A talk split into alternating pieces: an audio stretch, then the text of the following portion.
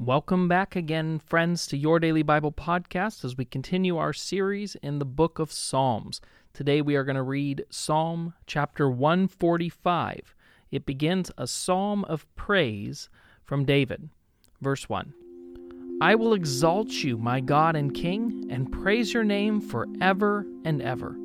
I will praise you every day. Yes, I will praise you forever. Great is the Lord. He is most worthy of praise. No one can measure his greatness. Let each generation tell its children of your mighty acts. Let them proclaim your power. I will meditate on your majestic, glorious splendor and your wonderful miracles. Your awe inspiring deeds will be on every tongue. I will proclaim your greatness. Everyone will share the story of your wonderful goodness. They will sing with joy about your righteousness.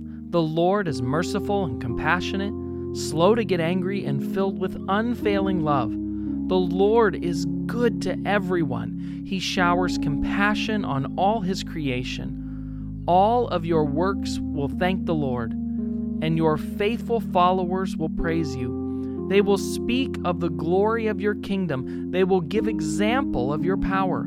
They will tell about your mighty deeds and about your majesty and glory of your reign. For your kingdom is an everlasting kingdom, your rule throughout all generations. The Lord will keep his promises. He is gracious in all he does. The Lord helps the fallen, and he lifts up those bent beneath their loads. The eyes of all look to you in hope. You give them their food as they need it. When you open your hand, you satisfy the hunger and thirst of every living thing. The Lord is righteous in everything he does, he is filled with kindness. The Lord is close to all who call on him, yes, to all who call on him in truth.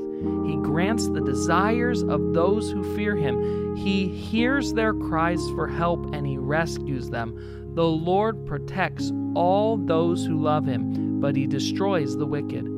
I will praise the Lord, and may everyone on earth bless his holy name forever and ever. Amen. What an awesome psalm. This week, go back and read again this psalm. Later today, Psalm 145. It is so full of truth. But what I want to talk about today is the reality that we all carry a lot of different types of burdens. We carry them to work with us, we take them to the grocery store, we take them to school, we even take them to bed at night. Don't believe me? Just think about as you lay down at night how many things are running through your mind. Go to the store and look around you and just watch how many different people are carrying heavy burdens. And it can be so hard for us to get out from underneath of them. Sometimes our burdens are from uh, us making big mistakes. Maybe you've made mistakes in your past, and those have uh, resulted in you carrying burdens through your whole life. Other times, you have no control over them. Something happens to your finances, or something happens like COVID, and everything changes out from underneath of you. Your health goes, something is done to you, relationship strife, unexpected illness. All of these things happen and cause us to be weighed down and burdened. In most cases, we can't sweep our burdens underneath the rug, and if you do, it ends up finding a different way out than what you might expect. You might try to forget about them for a while, but they will always be there. They're festering beneath the surface, and when something is left to rot and fester, eventually it will come back to the forefront. It always happens, and it will prevent you from fully enjoying the moment, the day, the, the life that you are living. Well, let me ask you what if you didn't have to carry those burdens anymore? What if someone else would be willing to carry those burdens for you? What if somebody else wanted to carry those burdens for you? So, David in this psalm points out that God is our great burden carrier, our great burden bearer. And in this psalm, he tells us that God understands and that He wants to carry Himself our troubles, our burdens, and our grievances for us so that we don't have to. Now, this doesn't mean that God instantaneously changes our circumstances, but that God is willing to walk with us in the midst of our struggles, in the midst of our difficulties.